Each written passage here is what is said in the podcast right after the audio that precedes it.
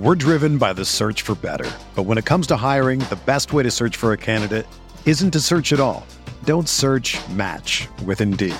Indeed is your matching and hiring platform with over 350 million global monthly visitors, according to Indeed data, and a matching engine that helps you find quality candidates fast. Ditch the busy work. Use Indeed for scheduling, screening, and messaging so you can connect with candidates faster. Leveraging over 140 million qualifications and preferences every day, Indeed's matching engine is constantly learning from your preferences, so the more you use Indeed, the better it gets. Join more than 3.5 million businesses worldwide that use Indeed to hire great talent fast. And listeners of this show will get a $75 sponsored job credit to get your jobs more visibility at Indeed.com slash BlueWire.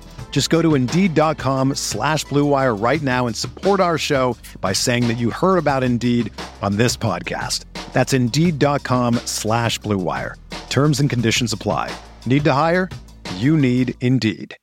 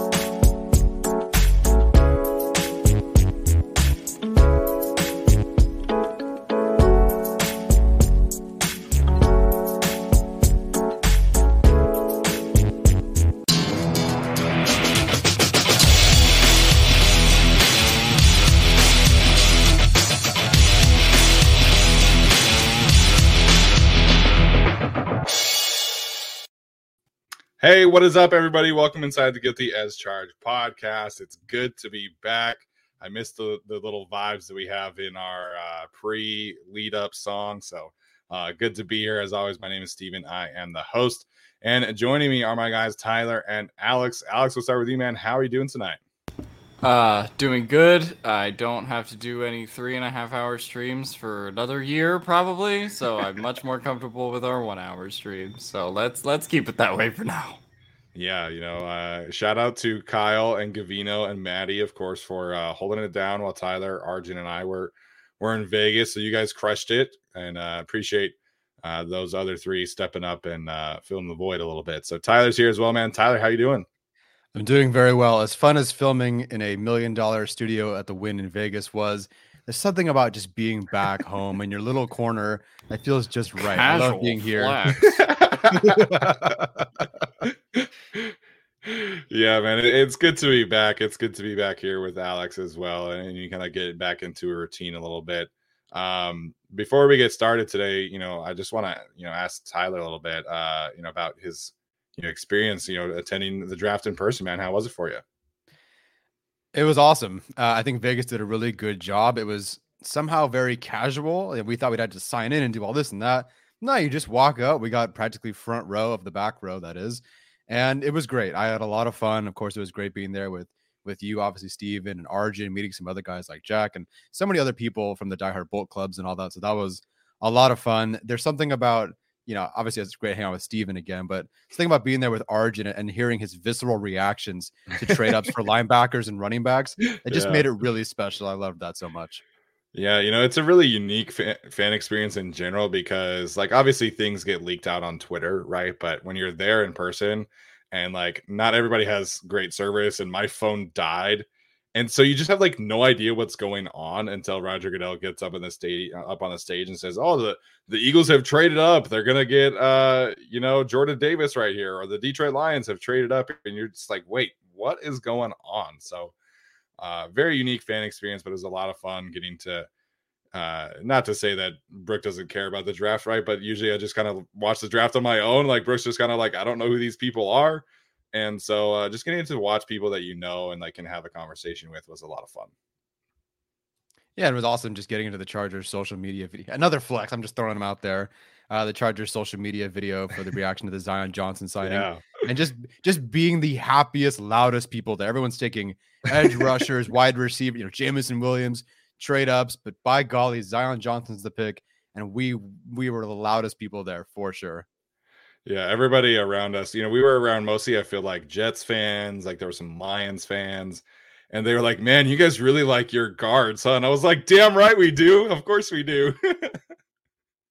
so it was it was a great time for sure. And uh Alex, of course, you know, got to uh cover it all live. So um we'll kind of see what happens next year. I'm definitely not making a trip out of Kansas City. I can tell you that right now. I uh, will be streaming from here uh with you guys. So um, all right, let's uh let's talk about today's show. Like I said, we will kind of have our final draft thoughts, but we have to get started with the latest news that the Chargers have signed Bryce Callahan, and we'll also talk about a certain defensive tackle in a second here. Um, this is a fantastic move to me, um, but I want to get Tyler's thoughts here first because you know Tyler did all this great work on composite rankings, compiling stats, and things like that. And uh, Bryce Callahan was actually the highest ranked slot corner, slot free agent corner uh, that Tyler was able to kind of compile this, the statistics for. So, Tyler, initial thoughts on uh, the Chargers' decision to sign Bryce Callahan? Much of the theme of the last week, I didn't know he was available. Felt the same way with Spiller. Felt the same way with Salyer during the draft. I didn't actually didn't know he was still available. I couldn't have told you what team he went to, but I didn't know. But it's nice to see that the Chargers signed a five-nine free agent slot corner from Denver, Denver, who will be 31 this year, who was signed as a former, who was a former undrafted free agent, but became a great slot corner uh, with a solid 80-ish Pro Football Focus coverage grade. Um, although it did dip to about the high 60s in his last season with Denver. Oh, I'm sorry. That's Chris Harris Jr.'s nose. Let me try again. Um, the Chargers signed a five-nine free agent slot corner from Denver. Yeah, so they're basically like in terms of just looking at that and that profile, they're exactly the same. So I, I've sort of seen the end of this movie before. With that said, I'm very happy that they're adjusting to, you know, the draft not really maybe going their way at a certain point. Don't know what their plans would have been. Obviously, when Zion Johnson and then basically ignored corner in a, in a truly meaningful impact start kind of way um, the entire rest of the draft. But I did want to bring up one thing on the stream here, which is the defensive personnel differences between the Chargers and the Rams uh, with Brandon Staley, of course. So the Rams in 2020, uh, for those who are listening, I'll try to explain it for those watching. Hopefully you can see it, um, but if not, I can link it in the description.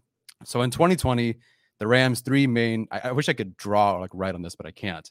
But in 2020, the Rams three main personnel groupings.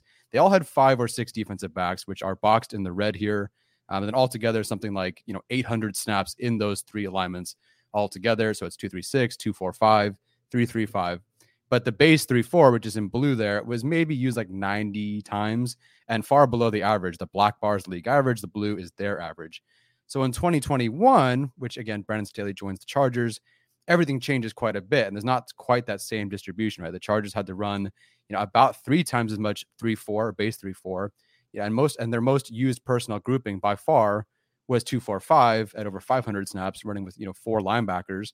Whereas in 2020 with the Rams, it was more balanced at just under 300. So I think having Bryce Callahan and really just all their additions, even a JT Woods, just allows them to do more, get out of that four linebacker group, get into more defensive backs on the field, which we kind of speculated.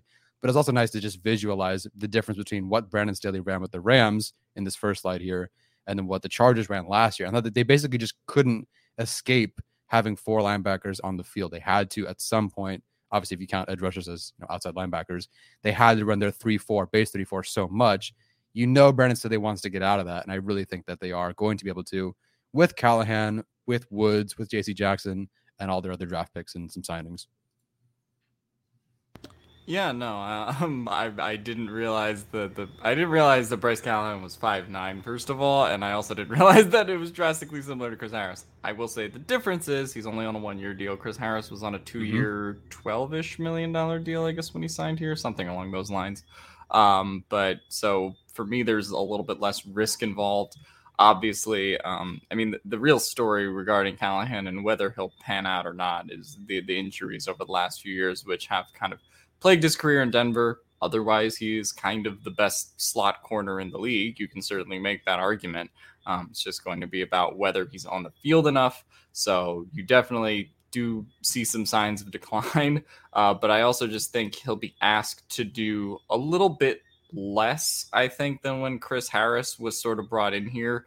Uh, I, I, think you know he was pretty much asked to be CB3 from the get go, uh, and then sort of had this weird transition between the four three and three four defenses where he still kind of kept that slot corner role, um, but also gained a couple other responsibilities. So I think Bryce Callahan being your sort of slot, but like CB4 in a way is kind of fine for him being on a one year deal. So I do think there are some age associated risks, injury associated risks, but it's ultimately pretty low risk, high reward.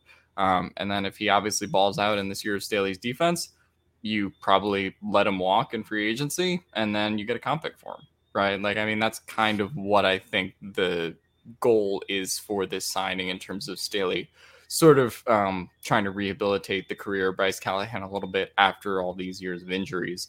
Uh, so for me, I, I, think this is a 10 out of 10 signing, especially post the draft where we all complain, no corners, no corners, no corners. Um, yeah. Getting getting Bryce Callahan after all of that, I, I, think is really good. Yeah. So just really quickly, Chris Harris was a two-year, $17 million deal. Oh, I, oh, I undersold that one. It was way worse. I think the last but, year was 12 and a half if I'm not mistaken, or 12.4. Yeah. Yeah, his year yeah. one, Oof. his year one cap hit was much worse, which is why, you know, yeah. the, the, decision to cut Casey Hayward and Chris Harris financially was, you know, a right. no brainer towards cutting Chris towards towards towards cutting Casey Hayward. Excuse me. Yeah, that was um, when they uh, missed out on Brady and we're just like, we'll just throw money anywhere. Yeah. And it was eight and a half mil per Chris Harris, which and it was Chris Harris and Brian Bulaga and you know and Linval Joseph, but Linval Joseph was at least good for them and stayed on the field. Um, you know, and Chris Harris at one point, you know, last year, year before that was arguably CB2. Like it was just such a bad fit from the schematic standpoint, from a talent standpoint. But you know, he's gone now.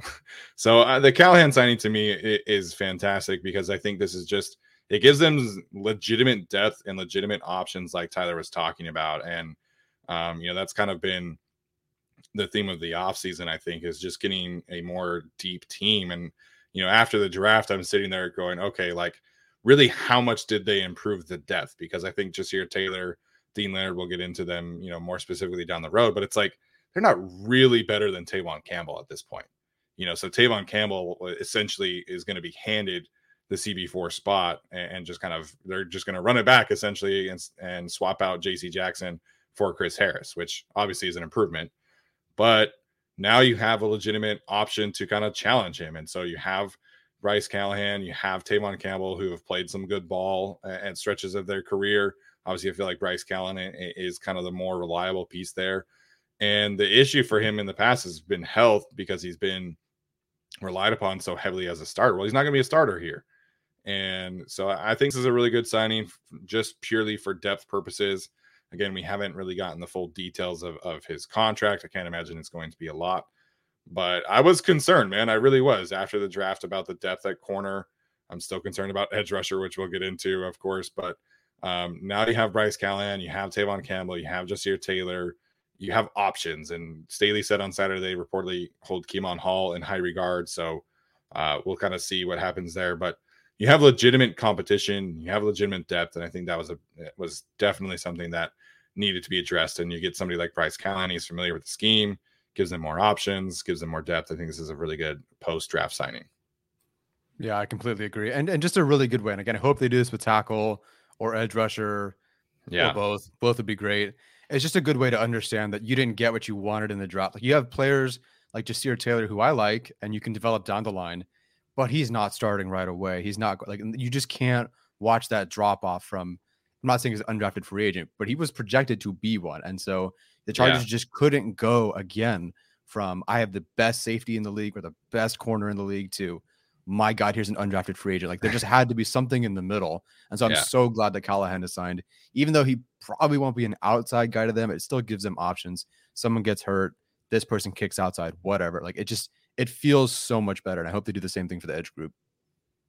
Yeah, I mean, at, at, this point, I hope they do the same thing for offensive tackle and edge. Um, not to get too crazy, but if you go grab like a Dennis Kelly kind of player for you know the, maybe the same like close to minimum price you're playing uh, you're paying for Bryce Callahan, I think that'd be great.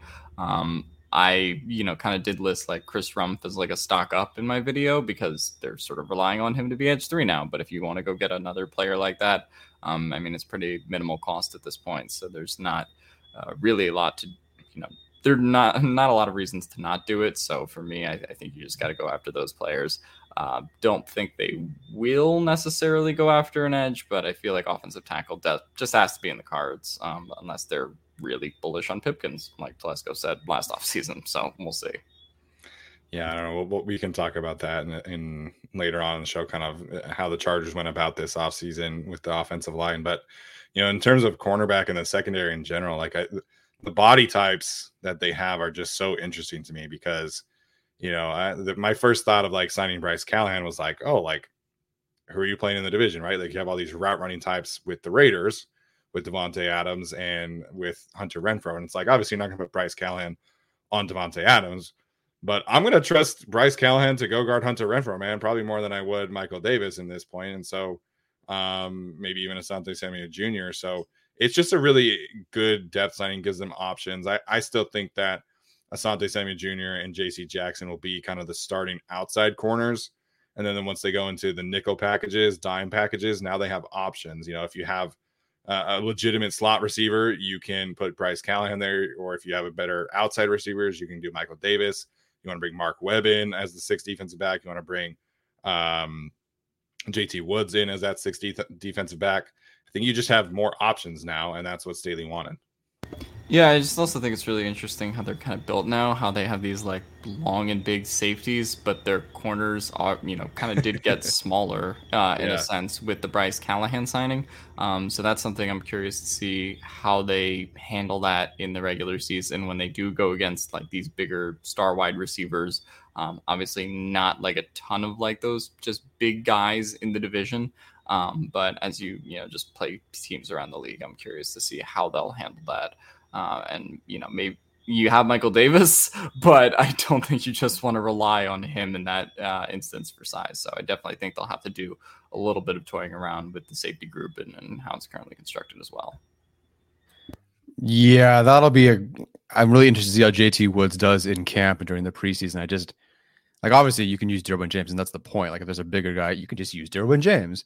But I'm curious to see how JT Woods would hold up because I think he's fine in coverage but it's more of like a click and close reading react sort of way, not necessarily manning up on Travis Kelce. So, uh, yeah, I'd be interested to see how he does, but hopefully they have some sort of plan here because, like you said, it's just it's kind of Michael Davis as your big corner, and then after that, nobody else is. Now, they, I think J.C. Jackson plays bigger. I just he just is physically not bigger.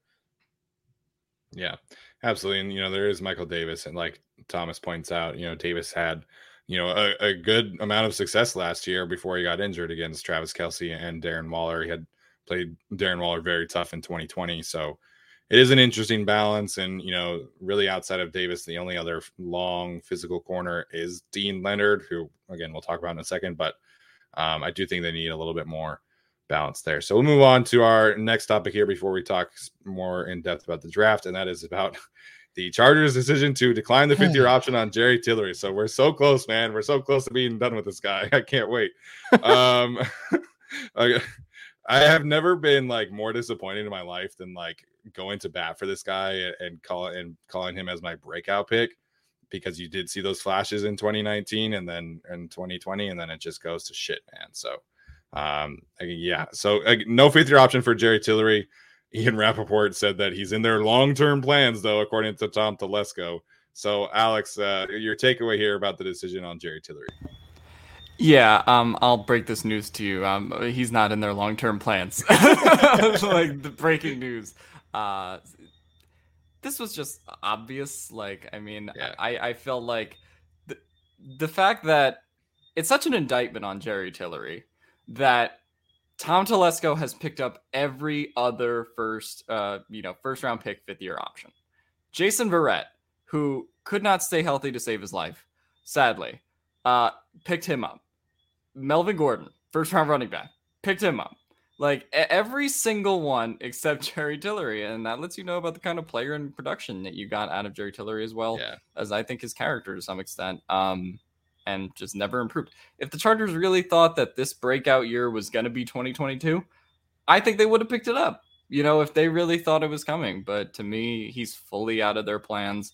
Um, too much of a liability in the run game, not much as a pass rusher. I mean, he got a little bit better this year, which is to say he was less terrible than he was the other years, but uh, just kind of has consistently been the same player, hasn't improved. And I think that says a lot for, for an organization that has very clearly wanted to keep these talents. Every time you hear Telesco speak at the draft, you know, uh, at the combine press conference, and he's like, okay, yeah, we want to pick up Mike Williams. We want to pick up Derwin James. We want to pick up all these guys. You never heard that with Jerry Tillery. Um, yeah. And so I think it's sad. We all had pretty high expectations for him when he was drafted. Uh, but for me, it was obvious sort of in 2020 that this was going to pan out um, and has been obvious. Not that I'm going to do like a whole victory tour here uh, because I, I think the team is worse off for him being a bust. Um, as as far as the long term plans thing, I mean, you know, we've seen fifth year uh, option guys get declined and then come back. The Cowboys sort of just did that uh, with Leighton Vander Esch and brought him back for a year. So, you know, is there a chance that in the future the Chargers just go, well, we can't find anything better right now. So here's a one year, two and a half million dollar contract, Jerry. Uh, sure, that's possible. Uh, but to me, I, I really don't think there's much of any chance he's back.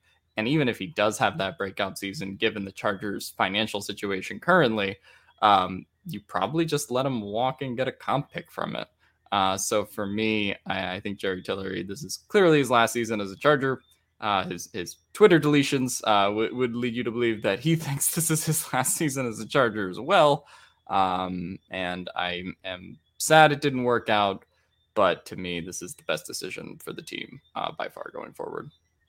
Yeah, I initially thought, I think I messaged you guys, I thought they were kind of going to play it, you know, safe in the middle. But then you think about, yeah, their cap situation, the fact that they could get a comp pick there, and then obviously Otito Ogbonnia, who I do think maybe won't play his Tillery specific role, but can move enough guys around where you just have a starting three next year, no problem. Um, yeah, I just uh, where do you start with Tillery? I wasn't the biggest fan when they drafted him, and unfortunately, nothing's really changed. I mean, you know, 67th in pass rush productivity, 77th in pass rush win rate. Like if he was at least good in that regard, like Sebastian Joseph Day is not a pass rusher by any means, but he's also number one in run stops or run stop rate or whatever it was. So you yeah. do have a reason to keep him on the field. You know, Tillery just not being a good pass rusher and then also 117th in run stop rate is not great. So it was it was time to me. You know, yeah, Jerry Tillery has been a bust, I guess, compared to you know some of the other guys that Telesco has drafted. But I also just think this regime is not going to continue to sink resources and time and effort into something they know it's just it's just not going to happen. And so I'm happy that you know they might have done that for like a DJ Fluker, although Fluker did kick inside the guard, so I understand why. You know they would probably would have done that for Melvin Gordon and whatnot. But I think they just know at this point that Tillery is just not going to be what they want him to be.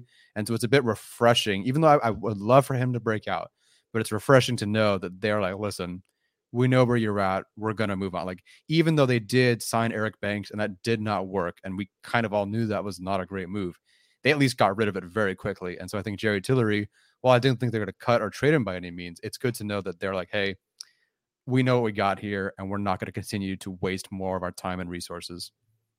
Yeah, and it's just going to be really interesting to see because I mean, you and I have both heard that you know he's the golden boy, and not just by the GM, right? Like the coaching staff would during the season at least was very high on him, and so now you don't you have the fifth year option declined. His time with the Chargers potentially, you know, is limited to just one season. And it is going to be curious just kind of how that role plays itself out because right now, Jerry Tillery is the only pass rushing defensive tackle that they have, like in terms of physical profile. Like, obviously, he's not super good at it, but uh, apparently, Michael Davis is tweeting out a bunch of eye emojis. Yeah, he did. There's nothing, nobody else is tweeting it. It's just him. Uh, five eye emojis. Five eyeball so, emojis. Yeah, I don't know if that's uh, big news. Hopefully, I don't. Uh, is, there, is he, there a game going on? No, I think he tweeted five eye emojis for the fifth year option not being picked up for Jerry Tiller. very good synergy, Michael. I really appreciate that. thanks, thanks, Michael, watching the show. Michael Davis is yeah. is in here in his burner account, listening to us talk shit about Jerry Tillery, his, his BFF. So. Shout out Michael Davis, man. Uh, he was at the the draft on Friday night, so Shaved head, man. shaved head looks a little uh, interesting. Um, but yeah, the the Jerry Tillery thing it is gonna be interesting just from a profile standpoint because I mean Joe Gaziano is kind of that guy, I guess. But right now, you know, you have like the presumed guys ahead of him, at least in terms of playing time. You know, Austin Johnson, Sebastian Joseph Day, Christian Covington, Tito, Ogbonnia, and even Braden Vogel. Like none of those guys are like pass rushing types. They're all run stuffing guys first and foremost. And you know, I feel really good about that group. But you know, Brandon Staley has always had that one other pass rusher, sometimes even two. So it is interesting, man. I, like Gavino has kind of floated the idea of bringing in Morgan Fox, and Gavino thinks he can be the third edge rusher. I think he's more of a Tillery type. But like, what if you bring in Fox and then you kind of have a competition with him and Jerry Tillery as that one pass rushing type? I think would be uh, get the popcorn ready for that. That'd be fun. Are we talking ourselves into a Morgan Fox Jerry Tillery training camp competition? Is that? I mean, I'd rather have Morgan Fox right now than Jerry Tillery, man. Pro- probably. I, I guess. Yeah. But like, that's that's very sad that that's where we are with it. Um, yeah, I mean, I, I think the Chargers have just set themselves up to be a team next year that's going to get some kind of comp pick for Jerry Tillery when he moves on. Um, probably some six round pick and you try to get a pass rushing DT next year in the draft. Yeah. And, you know, that's a free four year contract. Um, you know, with the way that they're set up, I don't think they're going to be players in free agency to go get a pass rushing DT, but um, it, it stinks that didn't work out with Jerry Tillery because in, in theory it should have. Um, but yeah, I mean, the work ethic was just work ethic was never there and always got washed out of the run game. Yeah, I think the Chargers, you know, kind of transition here. I think they have a clear, you know, line of succession, if you will, right? Like Tito will take on the Christian Covington role next year, and then Jerry Tillery's replacement will come through the draft at that time next year. There's just there's just no way unless he they sign him to a super cheap deal that he's in their future plans at all because right now they're projected at eight million dollars in cap space. Again, that could change a little bit based off of you know where that cap number is specifically but they can't afford to sign him and then also have Sebastian Joseph Day, Austin Johnson. Like it, it just doesn't make any financial sense. And I don't think it make roster sense either. So they can get a pass rushing defensive tackle uh, in the draft next year. So, uh, guys, any final thoughts here about uh, Bryce Callahan or Jerry Tillery before we uh, dive into this draft class? Hope they ball out. Hope they have 50 interceptions and 100 sacks and get great comp picks for them. Man, lots of comp pick talks. Uh, you know, ever since Kyle came on, we've been talking all about comp picks. So, uh, shout out to Kyle, official member of the Guilty as Charged podcast. Uh, go check him out. Go show him some love. So, We're driven by the search for better. But when it comes to hiring, the best way to search for a candidate isn't to search at all. Don't search match with Indeed. Indeed is your matching and hiring platform with over 350 million global monthly visitors, according to Indeed data, and a matching engine that helps you find quality candidates fast. Ditch the busy work. Use Indeed for scheduling, screening, and messaging so you can connect with candidates faster.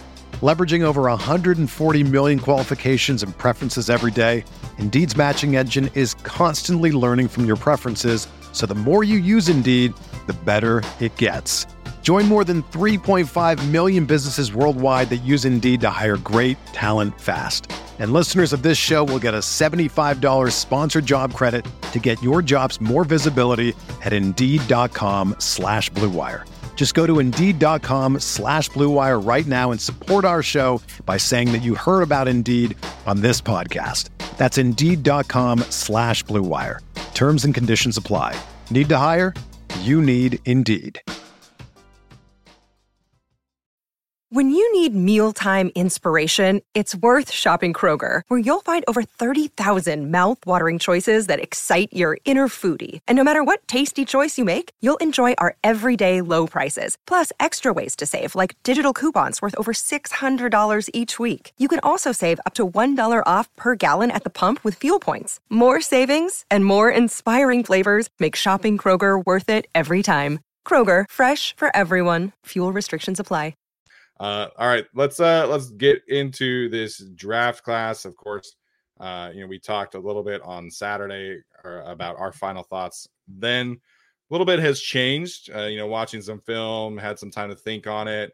Uh, I'm sure Alex has some very positive thoughts about Isaiah about the Isaiah Spiller selection that we can we that he'll share with us. Um, but let's get let, let's start broad and then kind of you know zone in a little bit more. So Alex, just kind of your general thoughts of how you would characterize this specific draft class for Tom Telesco and Brandon Staley. Uh, I thought it was a good draft class considering what the resources were. Obviously, they were working with uh, one fewer pick uh, than they normally were. So obviously, there wasn't that like that day two steal kind of guy, you know, like they got in Asante Samuel Jr., for example, last year. Um, but they got the guy they wanted in Zion Johnson and that we all wanted at that point in the draft. So to me, you know, the, the commitment to being a trench team was there. And so I, I think pretty much everyone kind of universally loved that pick. I know every some people were hoping for like a wide receiver, but for for how the board fell, I think that was uh, perfect for the Chargers. Uh, JT Woods was a little bit perplexing because, uh, as Tyler and all three of you pointed out on the kind of the post draft show, like maybe you could have gotten him around later, but I think with how he tends to, you know, get how he's going to get into the rotation, uh, I, I, think it, you know, it, it, makes sense that he's going to be there, and I think he can fix the mix, missed tackle rate problem. Uh, I don't, I don't think that's going to be too much of an issue for him, but pretty clearly like an eventual Nasir Adderley replacement uh, once the Chargers move on from him and get a comp pick also, uh, since that's the theme of the show today. Uh, where things started getting wonky for me was day three. Um, because I had been talking on the show about like, oh, running back in round four, you know, I, I had been kind of talking about it. And I was sort of surprised they actually did it um, with with the Isaiah Spiller pick. We'll get into that more later. But then because they went running back there, that's sort of, I think, really took a lot of the cornerback edge options that were available in round four off the board from them. And then from that point, I thought it was yeah, obviously they get Salyer in the in the next round, which uh, I think is is really great value. Um, but then from that point on, it's like all the cornerbacks and fullbacks and everything else they took was kind of like, okay, this is a depth special teams pick, which I'm fine with, but doesn't necessarily like excite me. Like Ja'Sir Taylor is, is is going to be a special teams player this year. Uh, Deane Leonard is going to be a special teams player this year. So, I mean, there's value in that, of course. I mean, that's what you're drafting in the sixth or seventh round, uh, as opposed to, you know, trying to go get some like wide receiver. And, and, and like Arjun said, they didn't veer too far off from the consensus board like they've been known to do sometimes. Alohi Gilman. Uh, but, uh, you know, this time they didn't really veer too far off from it. So I think they got good value out of all those picks pretty much. Um, I guess I just kind of would have changed the order of day three up a little bit if they got, you know, like a Coby Bryant type corner in the fourth round or an edge player um, I would have been happier. And then you take someone like Jerome Ford in the fifth, or if you take a cornerback in the fourth or an edge in the fifth, and then you take a uh, who's the USC's running back's name that won the sixth round again? Keaontay, Keaontay Ingram. Ingram. You're right. If you get Keaontay Ingram and then you take him in the sixth, I think that would have been kind of better too. So I, I think I really like day one. I like day two of the draft but day three sort of fell apart for me uh, with the selection of the running back that kind of pigeonholed them into the other positions uh, that they ended up taking as well. The direction they ended up taking, I don't, I don't hate the Spiller pick. Uh, it's fine, but I, I'm I'm I'm troubled by the process. Uh, of kind of how the rest of day three played out as a result of it when they could have gotten better value running back, probably with Ford in the fifth or Keaontay Ingram in the sixth, and then uh, kind of just had better depth there, uh, and, and also the right tackle problem, uh, like Nick mentions in the chat. Oh, sorry, I thought they were continuing. Um, I it wasn't I wasn't as big a fan of this draft as last year's draft. So just for, and for whatever it's worth, people listening, I'm not grading them based on whether they got Khalil Mack with the second or not. It's based on what they did with the picks that they had.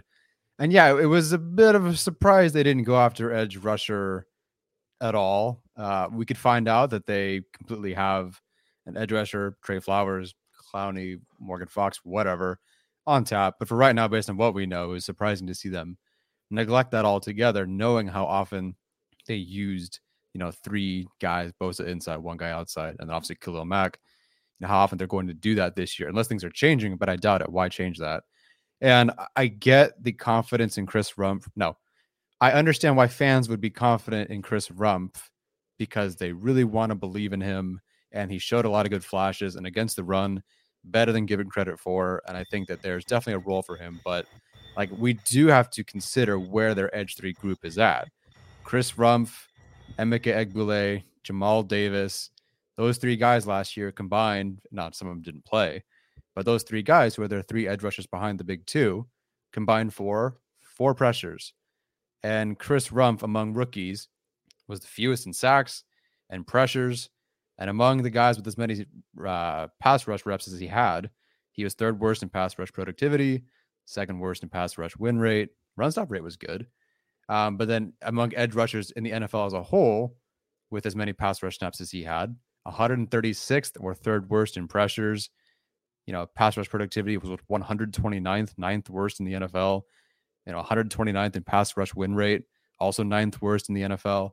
Like this is, I said earlier, Jerry Tillery was like 67th, 77th in those categories.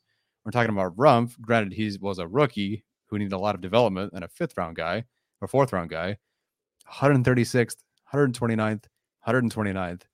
So it's just a surprise to see them not address it at all. And even if he's your edge three, okay, I can buy that. But to not even go after an edge four is definitely a surprise. So that was my biggest, really just all the premium positions as a whole. Arjun just did a graphic today about the last five drafts and who's addressed the premium positions, the non quarterback premium positions the most. And the Chargers in that bottom left corner because they just yeah. really haven't. And you know that doesn't mean the players aren't. I, I, really like a lot of these players in this group. I went through all of them, watched film on all of them, and I can understand at each point why they took these guys, and I like them. And I, if we get into individual guys, I'll talk about why. And like, oh my gosh, Spiller in the fourth. Like, even though I would have liked running back later, I understand why you took him because he's going to be a steal. He's exactly what they needed. There was one of two things I think they needed there, and they did get one of those things out of him, possibly two. So, I, you know, again, I like these guys. It was just surprised to see them not like what were the mock drafts at 17? And now, again, we don't know as much as the Chargers, obviously, but it was wide receiver, tackle, edge, corner. And those things basically were neglected the entire draft, other yeah. than Ja'Sir Taylor, who's going to be a slot corner in the sixth round. So it was, it was just a surprise. Uh, but watching this class as a whole, I feel about the same, but more positive because now I understand why you took these players. Like, okay, I see your role. I can see how almost every single one of these players makes an impact in year one. And that's really great. Like you do want to see that. Like I like the Chargers, there is a plan here. Whether you agree with the plan or not, there was some sort of plan here. I feel like the Lynn era, it was just like, I don't know, we'll take that guy. I don't know, we'll take that guy. Like I want to be a run first team, but we're not going to build in the trenches. We're not going to take a good running back yeah. or whatever it is. Like I at least see the plan, even though it wasn't what I expected. And frankly, I think there were some things that were off about the plan. You know, before we get into an edge signing later, I at least see that there was a plan. So again, I like the players. They got some good value from the guys. It was a nice average draft, but I think they could get a lot out of it in the future. Just it just wasn't the positions I expected. Yeah, I, th- I think to me the biggest surprise of the draft was the the cornerback selection and coming in the sixth round, just based off of off of what we were hearing. Um, I just kind of am a little annoyed at how the question marks at edge are just kind of hanging over this draft class. Like because, you know, of course they signed Bryce Callahan and that's fantastic. It makes a lot of sense.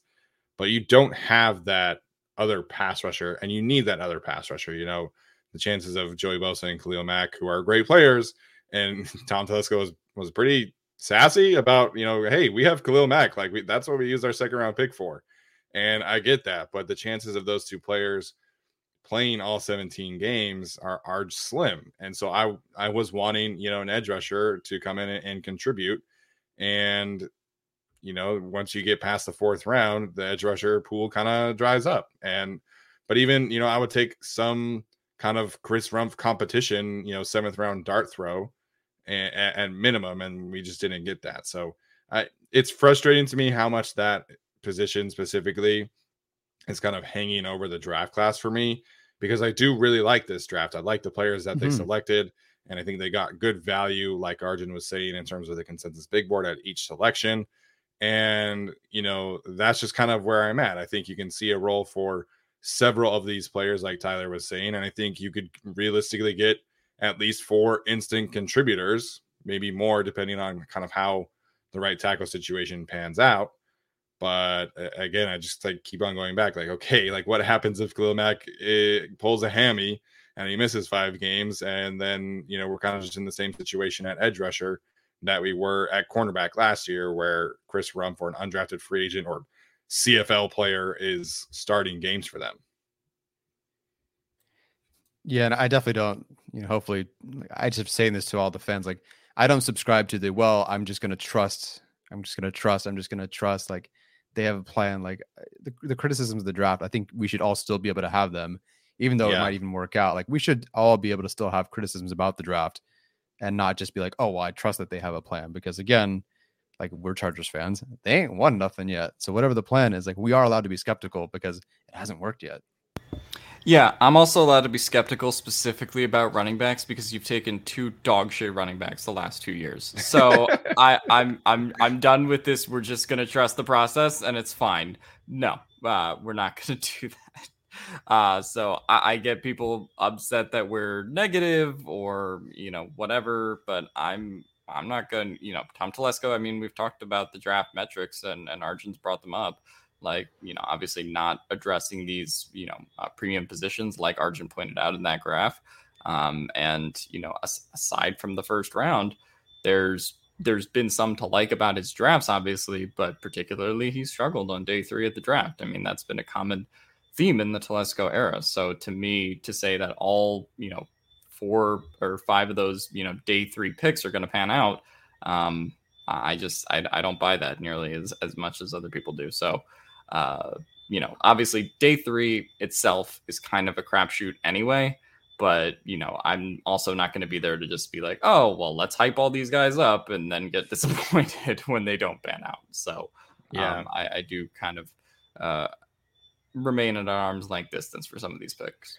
Yeah, I think it's all relative, right? Like you know, the Chargers drafted Sam Tevi right in the sixth round, and they drafted him yeah. to be you know, kind of like ideally that developmental tackle eh, prospect. And hey, maybe in a couple years he could become a swing tackle.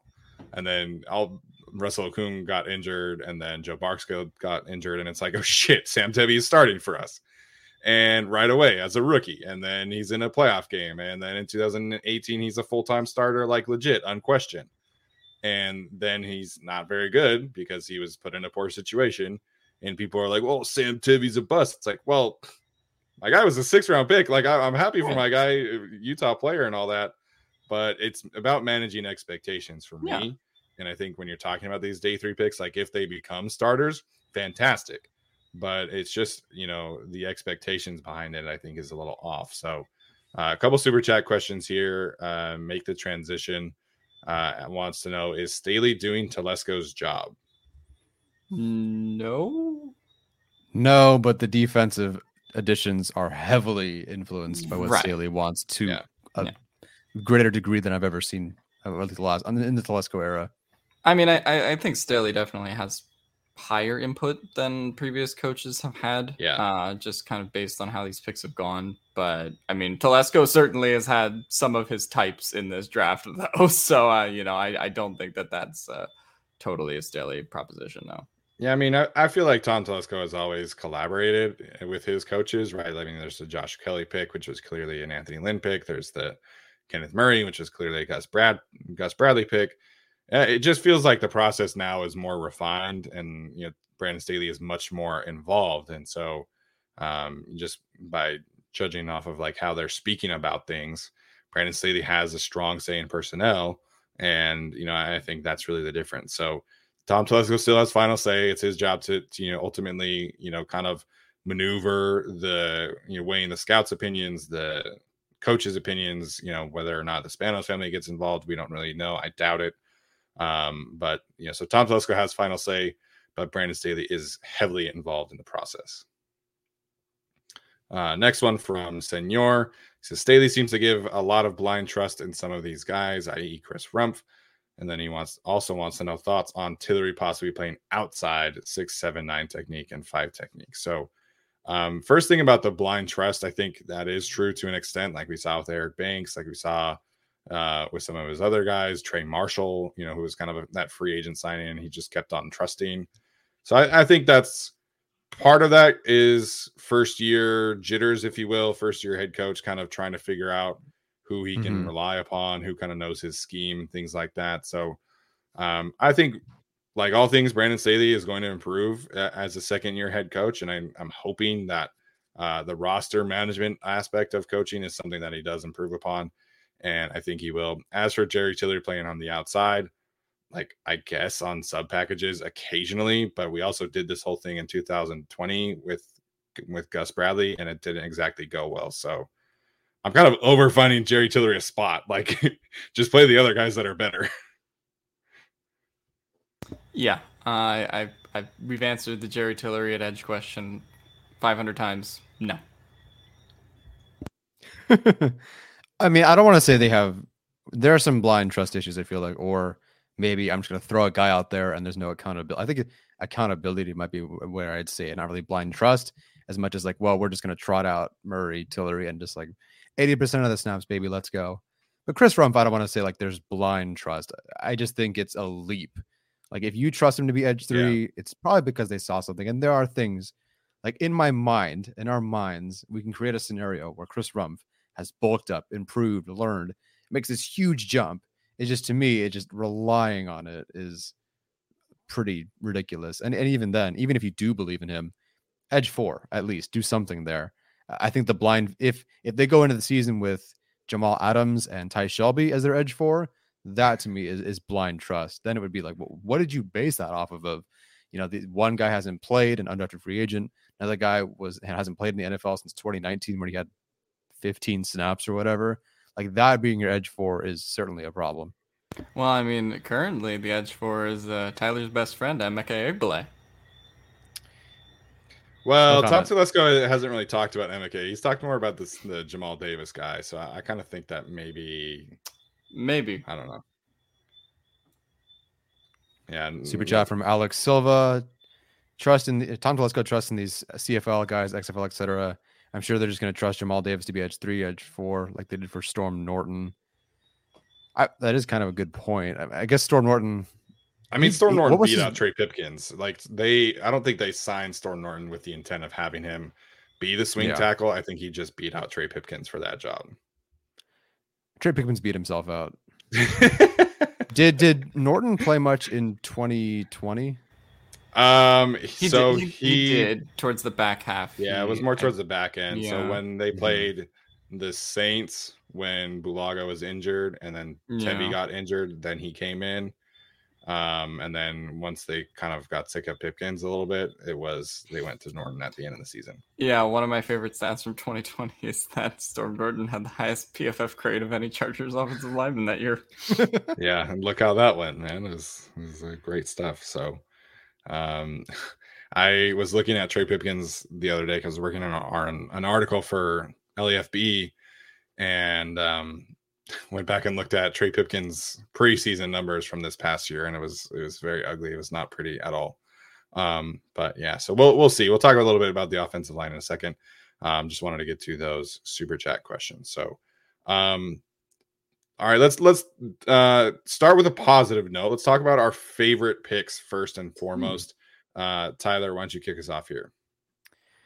Okay, so I mean, I, I jumped and cheered and cried practically for Zion Johnson, but I'm not going to get into that Yeah. because that's pretty obvious. Jamaree Salyer, I, I'm waiting to hear what that medical issue, whatever it might have been, because I don't know why he would have fallen pretty much consistently a third round guy at the worst, maybe fourth, but sixth with odds. So I don't know what happened there.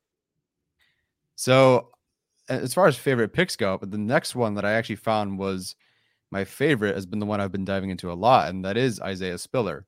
And I was, I don't remember where er, Alex had him ranked. I know I liked him more than Steven, um, but I wasn't like the biggest fan. But him in the fourth round, a guy that a third round grade from me, and I believe ended up as like RB6 for me, was great. You know, it was funny watching Chargers fans because who are the two most popular names Chargers fans wanted about in a certain, you know, range, realistic range, right? One was Jerome Ford, the other one was Pierre Strong Jr., who are these guys that have those those 40 times and have shown on tape they can hit those home runs. But then they take a player like Isaiah Spiller who isn't a home run hitter, and everyone's like, "Oh yeah, yeah, yeah, okay, power back. Uh huh, that's what we wanted." And you know, how dare you question that? You know, they they should have gotten yeah. a home run back. Whatever. But even though he's a bigger back than what the Chargers have, he's not a power back. Like he, the numbers back that he's not an after contact sort of guy. You know, everyone kind of just jumped onto this idea that you know because of his weight, and, you know, and his RAS, whatever. Like maybe he's just a power back, but that's that's really not he, what he does. And he's not a home run hitter. But what he does do, it, it, there's three things at least I think that he does or has, hopefully, that the Chargers didn't last year. One, pretty obviously, outside of Austin Ekeler, I should say, he's one of the better pass catching backs in the draft. Like that stood out to me immediately. Um, I just finally put all the clips together for a film breakdown, and you, I, I clips of him going, you know, the wheel, angle, swing, flat, whatever. Like a good receiving back, not just a guy who catches the swing pass and runs, catches a screen and runs, but is actually used out wide, used out of the backfield, all that sort of stuff. So I think that's great for the Chargers. Again, I joke, but it's true. Isaiah Spiller has more receiving yards than Larry Rountree right now in the NFL.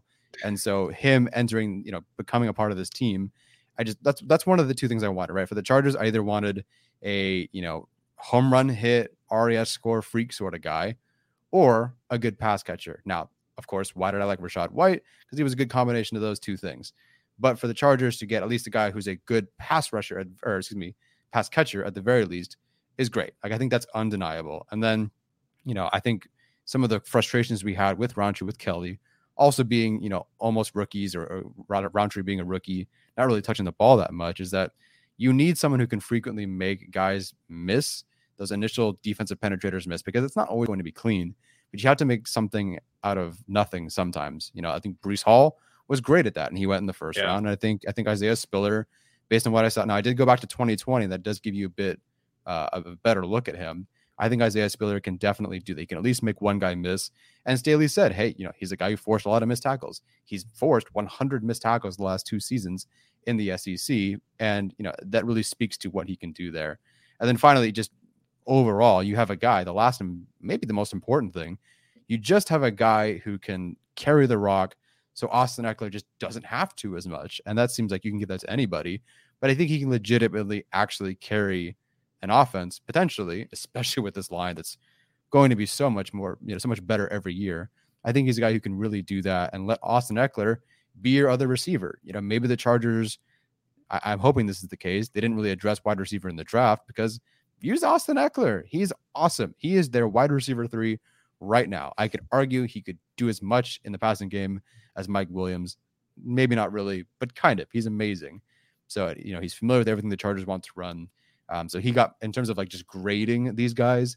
Isaiah Spiller got my third highest grade. You know, I gave him a B plus. To me, you know, it, it's definitely a, a, lot of it's about what who he isn't, right? Which he's not yeah. an edge rusher, which is not a corner, whatever, something more valuable. And I did want them to wait a little bit longer, but you know, there's only so long you can wait. Isaiah Spiller, I think, fits a lot of what they need, even as not a home run hitter, even as not a, a power back by any means. I think he's a guy who's just going to hit the singles and doubles. Moneyball. He gets on base. I think he's just always going to make something positive happen for the Chargers. And that's something they just really didn't have last year on a consistent basis. So that's my favorite pick out of the big two that I love.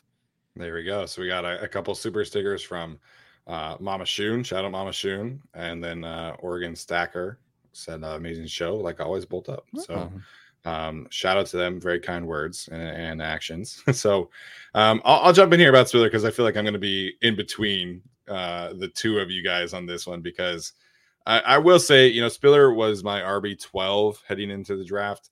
He's not typically like the running back that I kind of gravitate towards. And you know, maybe I was a little guilty of of what I wanted the Chargers to do in that regard. But you know, kind of going back and revisiting some of Spiller's staple from this past year and in 2020, I think I have a much clearer vision for what you know he is as a player. And you know, I totally understand the lack of athleticism in terms of his RAS, but you know, reportedly he hit 20 miles per hour on, on GPS tracking this past year. So I think he has speed. I just don't think he's like a 40 kind of player. But I, I think what has kind of become clear to me is really just the style of runner that he is. And I really love his vision first and foremost and his ability to kind of see things pop up before they are really developing. And that's something that Tyler kind of pointed out on Twitter in terms of his, you know, peripheral vision. And so I think he's a very solid running back. He's a very safe running back because of his vision, because of his aloof, because of his elusiveness.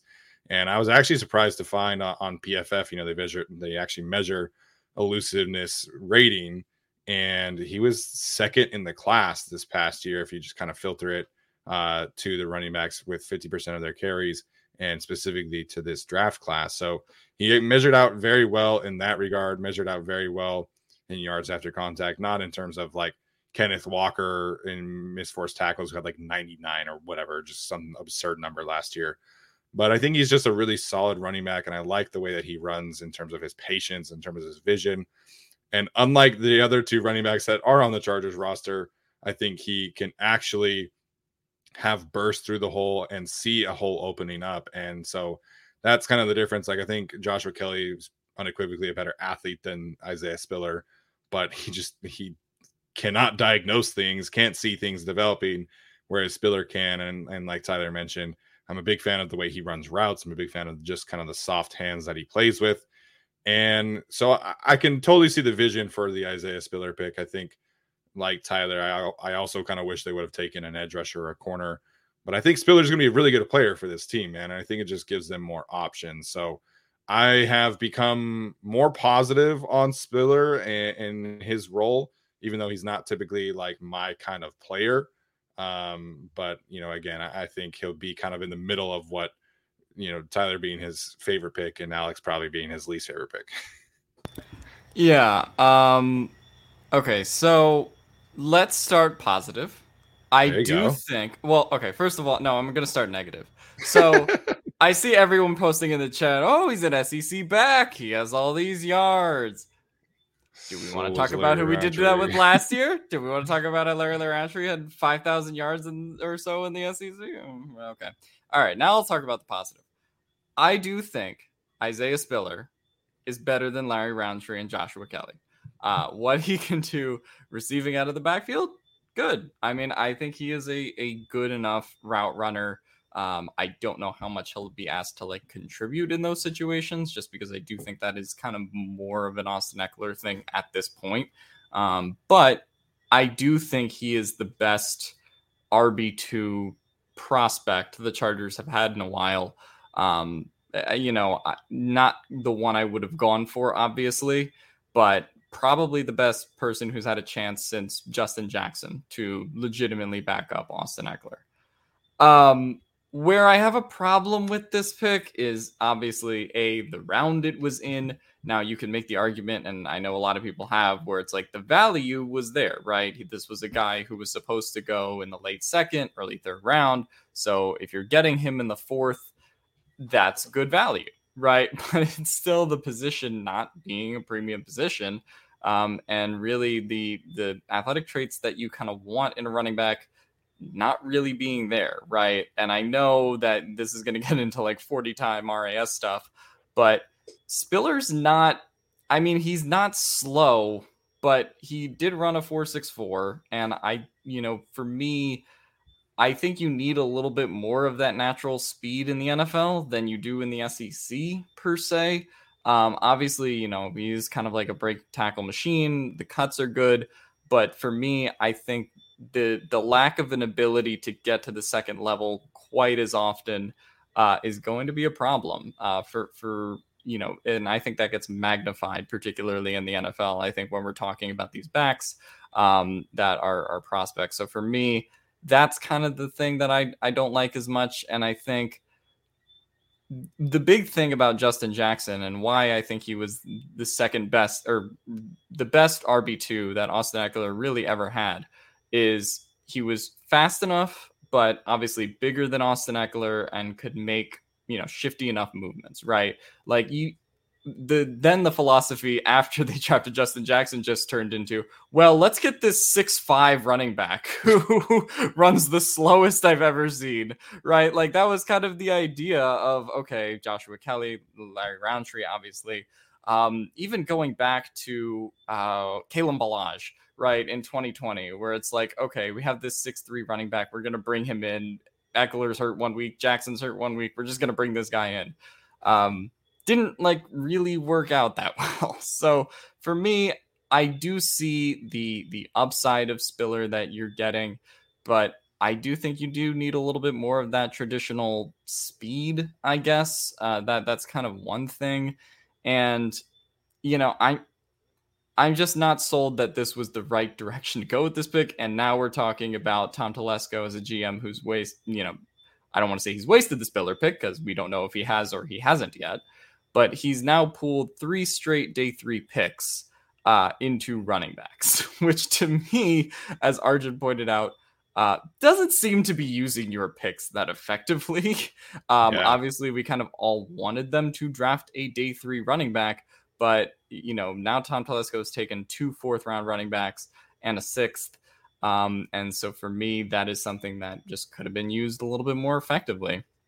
Um, so that is kind of like my problem with the Spiller pick. Do I think ultimately he'll be fine uh, in being the RB2 and backing up Austin Ekeler? Sure. Like, and I think he comes into the NFL with more raw attributes than you like uh, with Joshua Kelley uh, and uh, certainly Larry Rountree.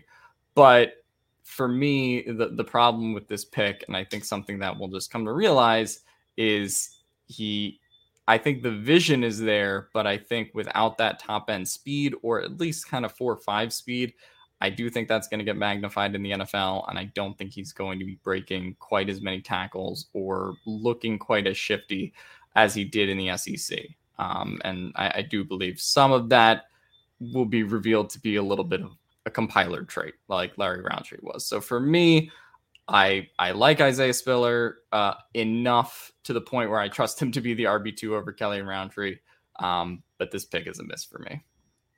Yeah, I, I think if Isaiah Spiller is not the RB two, then you know we have serious problems in evaluation. Well, yeah. But of course, um, I think I, again I really like the player at this point. I, have become I've come around on him, and you know I, revisiting that 2020 tape was was fantastic for me, and just kind of proved that I, I think he was kind of better that year but it just the value and the process for me was was a little off. So, and, and again, you know, it kind of just depends on what you're valuing and what the team is is kind of heading into in looking for in this draft. And maybe they were just kind of set on drafting a running back in the fourth round, and you know, kind of viewed Spiller as kind of that last one that they would take. So. Right.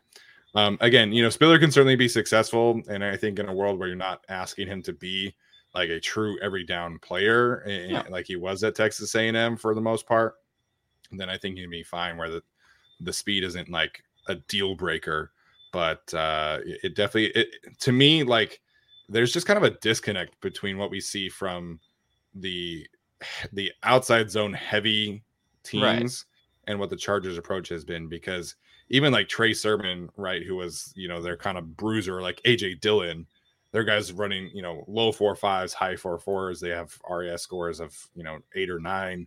And not to say that that's the end all be all, but I, it, it's just an interesting case study for me when you're looking at who the Niners have drafted, who the Packers have drafted, you know, who the Jets have kind of prioritized as they're kind of diving into the outside zone stuff, and who the Rams have drafted. So it just is an interesting case study, I guess. But I do really like Spiller at this point. I, I've come around on him. I think he is going to be the best running back too that they have had. But again, that's kind of a low bar because Justin Jackson hasn't been healthy and the other two have been bad. Yeah, I'll, I'll just say one more thing about Isaiah Spiller. Um, the Chargers, I think, have gone about this as they want, you know, a bigger back, you know, traditionally to complement Ekeler, right? Like that's been their process. Still with this Isaiah Spiller pick, even though I think he is more multidimensional than um, the other guys that they've drafted. Like that's what they've wanted.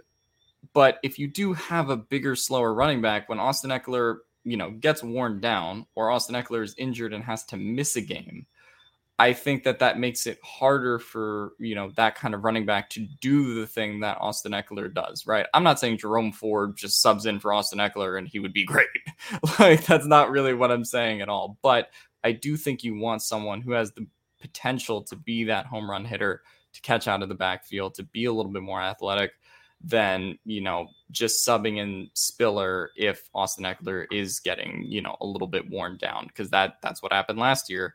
Uh, obviously, when Austin Ekeler was begging for RB two production, and so for me, um, I I just see that as the Chargers process has been trying to get these guys to sort of like step up when Ekeler hasn't you know been able to or you know has gotten worn down at a certain point in the season.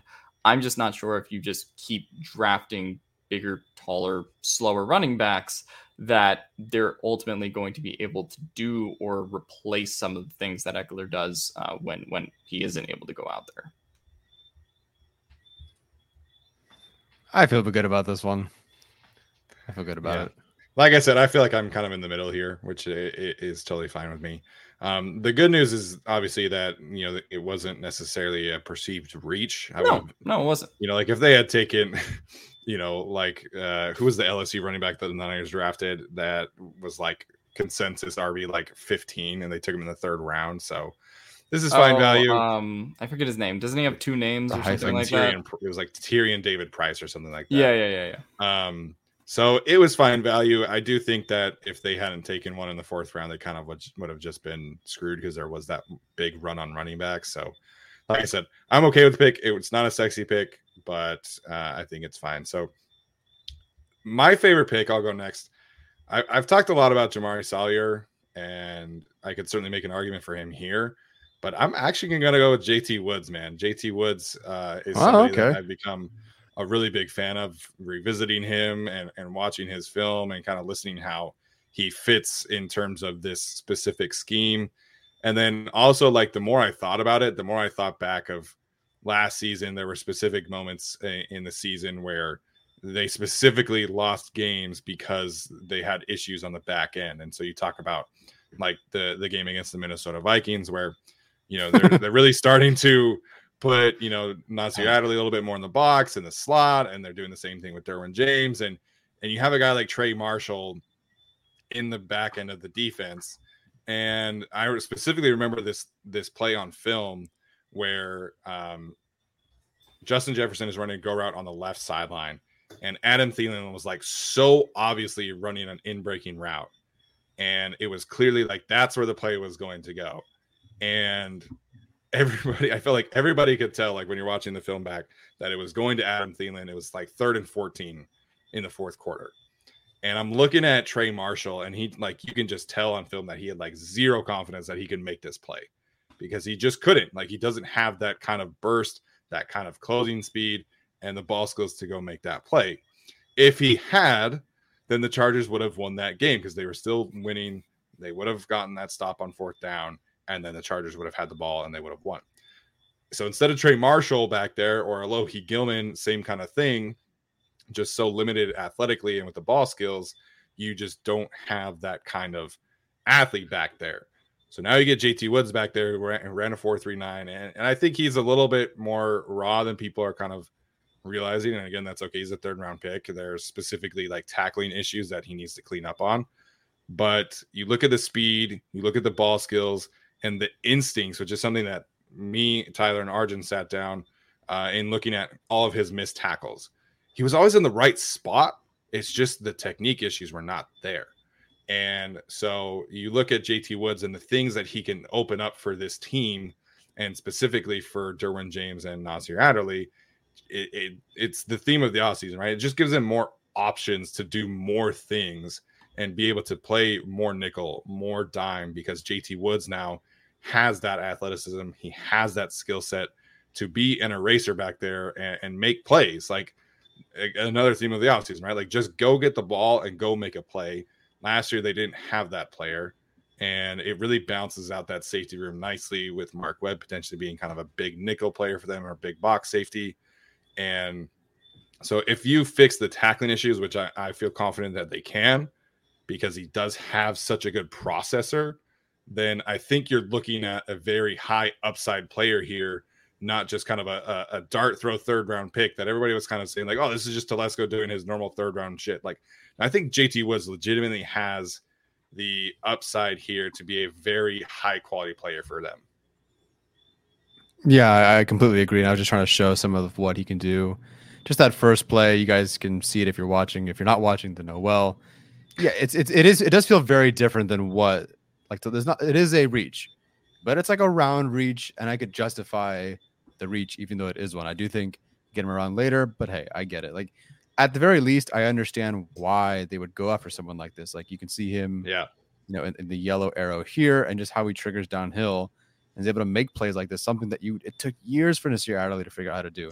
Now there's also some misses in here. Don't get me wrong, but what he can do and what his instincts, like everyone, everyone had this I word instincts, intelligence, whatever it is. Like everyone had something related to him just being a smart football player.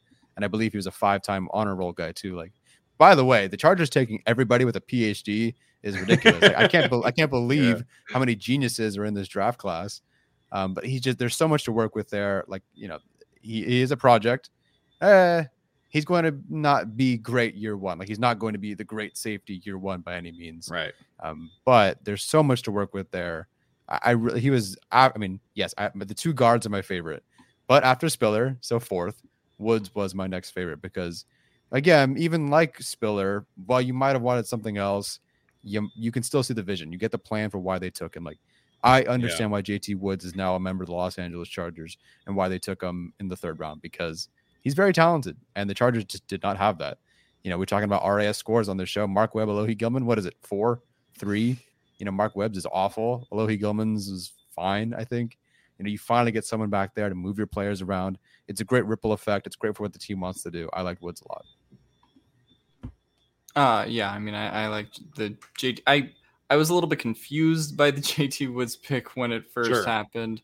Um and, and sort of, you know, we did kind of get into like, oh, could have been around earlier, like um, they needed offensive tackle here, but for me, uh, I think the kind of player that you're getting that you could just kind of plug into this Staley system, it's it's honestly like a seamless fit um, into him getting into that uh, Derwin Nas, uh, you know, now uh, Woods rotation, and then the ability to kind of replace Adderley. And I, I don't think the tackling thing is as much of a problem as maybe I thought it was when the pick was initially made, because I, I do think you watch the film and those issues are pretty correctable, whether Staley corrects them or not, or whether Woods corrects them, uh, corrects them or not remains to be seen. Yeah. Um, but for me, yeah, no, I think there's uh, a lot to like about the JT Woods pick, even though you can make the argument that maybe they could have gone someone else there.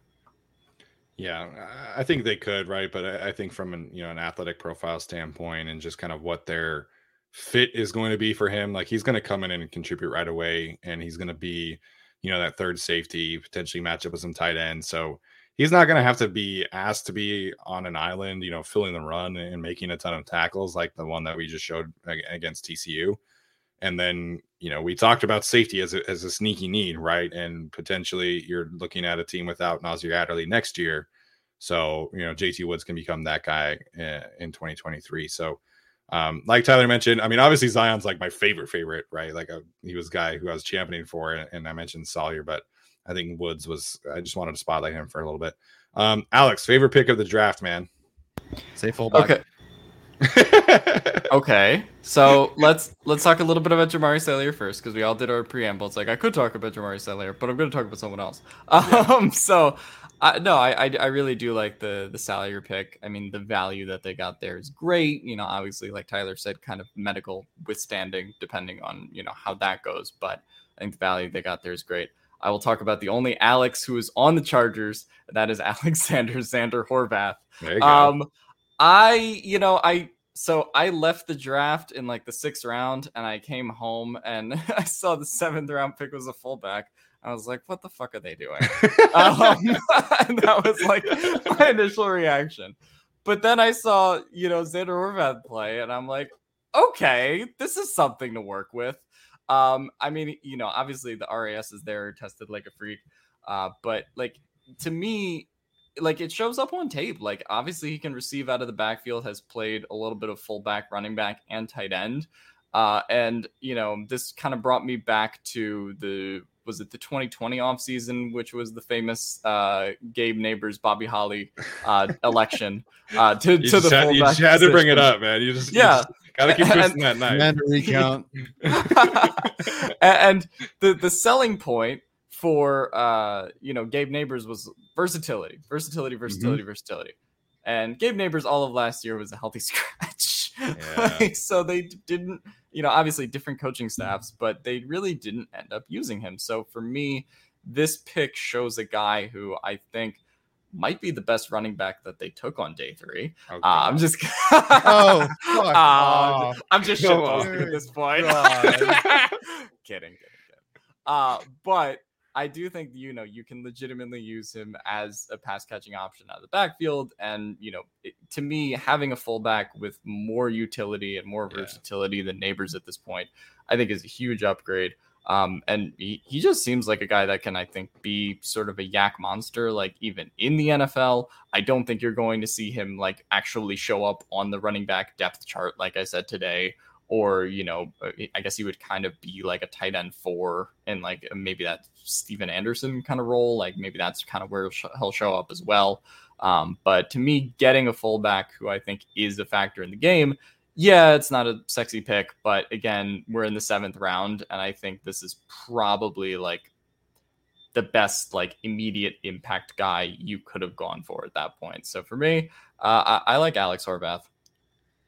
I'm really curious what he ends up doing for the Chargers because obviously they let Stephen Anderson go, and when he was when when Horvath was drafted, they said, "Oh, you know, fullback." But like I'm, I'm showing these clips, and I went through, and it was maybe one blocking play per game in the run game. Like there's some pass right. protection, sure, but that was natural as him being a running yeah. back for them. He just blocked on third down or whatever. This guy is a weapon out of the backfield. I'm really curious if they do away with that H back sort of Stephen Anderson type of role and just go with a more weaponized fullback role like Gabe Nabers should have been. So again, I think that he should be. He like initially they took fullback. I'm like, okay, well, Stephen Anderson replacement. And maybe he could be.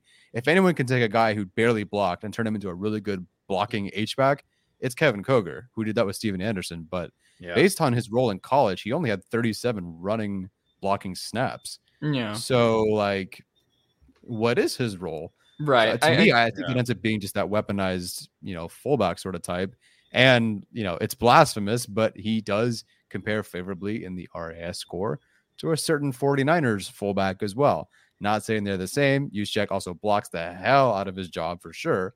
Yeah. But, you know, there's definitely some similarities there in terms of a weapon. So, you, yeah, I mean, I, I don't think he's the best running back they took on day three by any means. I know, I know, but I could see why he he could be for his seventh round value, you know, a legit weapon for this team. And technically, if you count him as a starter, they added a starter in the seventh round that could be yeah. used for you know a couple touchdowns here, a couple runs there. So you know, again, w- would have been nice to go edge rusher and probably just sign this guy as an undrafted free agent, probably. But again, I can see the role for him. A weaponized fullback sounds pretty cool to me. But also, what team are the char like we can talk about this later, but what team are the Chargers becoming? Are they a run first, run heavy team with Justin Herbert as their quarterback? Is Herbert going to run more this offseason? Because they just got guards and guards and guards and fullbacks and and running backs from the SEC. Like, what team are we this year? Yeah, no, it's a, it's an interesting trend, and the Chargers kind of going towards this path. And I almost wonder, right, like how much influence did the best player available approach have with them? Because you kind of feel like that was the vibe that we got from them in terms of Zion and JT Woods and Jamaree Salyer at minimum were clearly the best players on their board. And now you take this fullback. And I have to say, like, from a roster construction standpoint, I'm a fan of this pick, like alone, because in my head, I was like, okay, like they're gonna try and replace the Stephen Anderson role. And you know, I had them taking Chase Allen with with the 260 pick in, in our dueling mock draft. And I was like, okay, like here's your H back type. And now you don't need four tight ends and a fullback because you know, if you take a tight end who you're trying to do the H back stuff with, you still have Gabe Nabers, and you're still like talking yourself into Gabe Nabers. Now they can just keep three tight ends and the one fullback, Xander Horvath, and then you free up a roster spot. So that's the that's the positive takeaway uh, just from a roster building standpoint that they're not going to have to waste a spot on either the tight end. You know, Trey McKitty was inactive for the first half, and then it was Gabe Nabers. Now you just keep the three tight ends, the one fullback, and we're good. And we're good. We don't have to keep another roster spot for somebody instead of like a defensive lineman or a defensive end or a corner or whatever. So I don't know. Yeah. Tom. Telesco hears that and he's going to go four quarterbacks, five running backs this year. He's going to keep the undrafted quarterback from Illinois as well as Easton Stick and Chase Daniel. Um, but no, I think the Xander Horvath pick it just gives again it just gives him more versatility because with Gabe Nabers, right? Like he was a tight end in college. He was. He wasn't a fullback in college. right. And so you're like teaching him the fullback stuff. And now with Xander Horvath, like you're, you're going to teach him the fullback stuff, but he's also a capable runner and pass catcher. So he's he's got most of it down. It's just he's going to have to work on the blocking. But the man is built like an absolute tank. Like I have no doubt in my mind that he's going to be able to learn how to block effectively. So, you know, eh, Xander probably much lower on my list in terms of favorites, but again, I can see the path forward here. I under, I like the roster building process, and it, maybe he does become their Kyle Juszczyk man. I think like that's a a fun outcome, obviously. Right. I, you know, I'm not going to sit here and pretend like I watched all 37 uh, Xander Horvath uh, pass or run blocking snaps. Like that's not what I did. But I in in the blocking snaps that I did watch, I thought I saw a guy who is a willing blocker. Right. Like you know, there was never a point where I thought he like backed down from it or you know just got roasted like doing it. Um, so for me, sort of in the vein of what we talked about with JT Woods and the tackling problem, like I think that is something that's fixable in the NFL, and it's easier to, you know, kind of learn how to block, uh, uh, you know, as someone who's already experienced the fullback, then learn how to play fullback uh, in the vein of Gabe Nabers, like Steven just said. Sure. Yeah, and along with what Steven already said too about you know now you can only you only have to carry three tight ends and a fullback. I think the same thing was with Spiller. You know you don't have to worry about Jackson's health or which running back do we want to keep between these other two. Maybe Bradwell. No, I think you can actually just keep three running backs now and a fullback. So you, I think you do save a tight end spot, and I do think you save a running back spot with their picks. So that is going to be critical. I think that does save some of the jobs for someone like a even it could be Keemon Hall, it could be Braden Fajoka, it could be Joe Gaziano, whatever. Like I think you can Yeah. find other ways to get some of these guys that you should have kept early and now actually keep them on your roster this year rather than let you know John Brannon was that was his name last year. You know, again, uh, Cortez Broughton, Tyron Johnson, those guys maybe could stick around this year if they do. If they don't carry four running backs and four tight ends and a fullback, but cross my fingers. And Because we've free already seen quarterbacks so and uh, all this Yeah. other shit. So again, I really hope that the roster management is something that Brandon Staley improves upon this year. So, Mhm. um, all right, we'll do. Uh, there are a couple of questions in here that I do want to get to, but we're gonna do kind of a depth chart analysis next Mhm. episode, and so we'll kind of answer some of those questions. You know, wrong speedy asking about the right tackle position and how you know Mhm. Tom Telesco's comments may have changed a little bit. Um, but we'll wrap it up here with just class grades. Obviously, we're not going to go pick by pick. It's already been an hour, 20 minutes. So, um, Alex, we'll start with you. Your grade for the 2022 Chargers draft class. I'll go B. I mean, for me, there were enough value picks to the point. You know, I mean, I gave three of the of, of the individual picks in A uh, in terms of uh, Zion Johnson, Salyer, and and Horvath. Like, I, I thought those were all good value for what you're getting in those rounds. Um, and while I have a problem with the Spiller pick still, I, I still think you see enough there to the point where he's a more capable RB two than the other guys. Um, and you know, I, I don't believe he has like high upside, but can at least play immediately. Um, you know, some of the draft in terms of the high upside is like limited a little bit by the fact that they didn't have a second round pick and, and weren't able to go in that direction. Um, but for me, I, I thought JT Woods was a solid pick, and there was no pick where, even though I didn't really like the process on Spiller, where I was like, man, that pick sucked. Um, Mhm. And you know, obviously with Larry Rountree, that was how I was like last year. Um, didn't really like the Alohi Gilman pick, uh, you know, in, in the in the year prior where they just went completely off the board. Uh, so for me, there weren't really any of those big reaches that we've seen um, in previous seasons from the Chargers and obviously other teams uh, in the draft as well. So for me, uh, I'll go with a B. I will also go with a B. Again, it's it's not as much about the players that were selected because I can go through here and tell you how. Unfortunately, I don't feel that uh, the who was the corner they took later, um, Leonard? Leonard. I don't feel that he's going to contribute, and I think there's a chance he doesn't make the roster. But I can see I could make a case for how seven out of eight of these guys contribute. You know, fit with the team, all that. Some good value, some maybe not so good value. So I think it's a nice B, and that's kind of feels about right. You know, I watched Bootleg Football podcast, and those guys, you know, put together a list of honorable mentions and then their top three favorite drafts. And the honorable mentions had like 15 teams on it for some reason, and then they had their top three, and the Chargers didn't make one of those 15 honorable mentions. So eh, they might have been in the one after that. I don't know, but it just kind of feels like a good draft, pretty good. Uh, to me, I think a lot of this could hinge on on Salyer.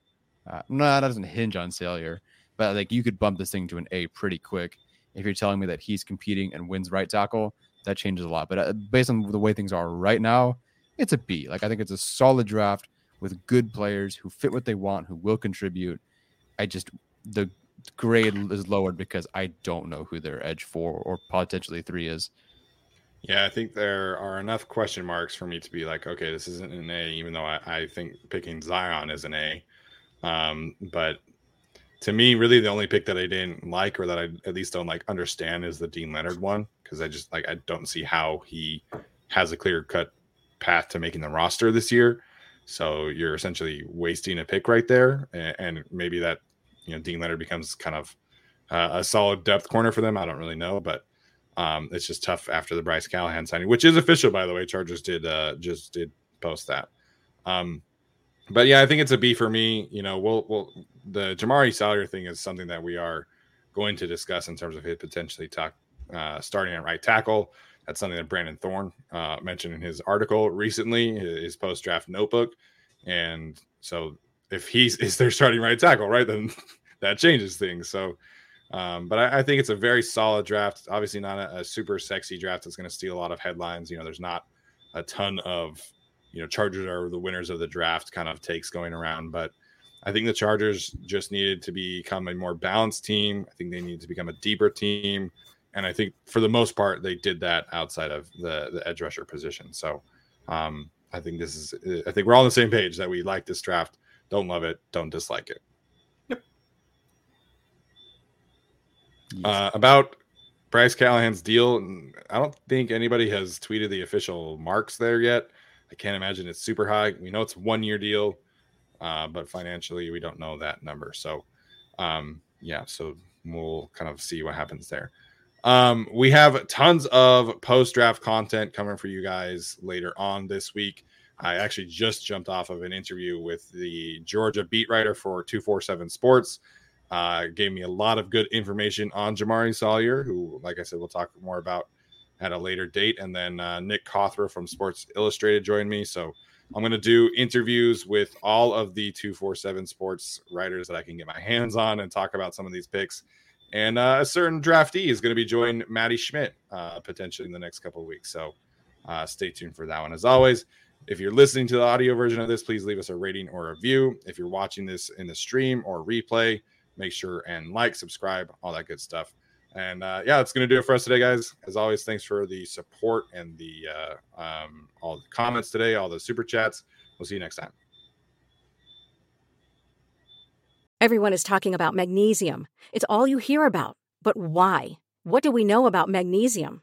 Well, magnesium is the number one mineral that 75% of Americans are deficient in. If you are a woman over 35, magnesium will help you rediscover balance, energy, and vitality. Magnesium supports more than 300 enzymatic reactions in your body, including those involved in hormonal balance. From functional medicine doctors to mental well being and female hormone experts, we all know that magnesium is the one mineral to improve all aspects of well being and health. But which one? Magnesium Breakthrough from Bioptimizers, the trusted choice recommended by leading experts with seven best absorbed forms of magnesium to ensure your body receives the support it needs for overall well being. Go to bioptimizers.com slash balance today and use code BALANCE10 for 10% off. Support your journey to wellness at B-I-O-P-T-I-M-I-Z-E-R-S dot com forward slash balance. Magnesium Breakthrough from Bioptimizers, your foundation to optimal health and vitality.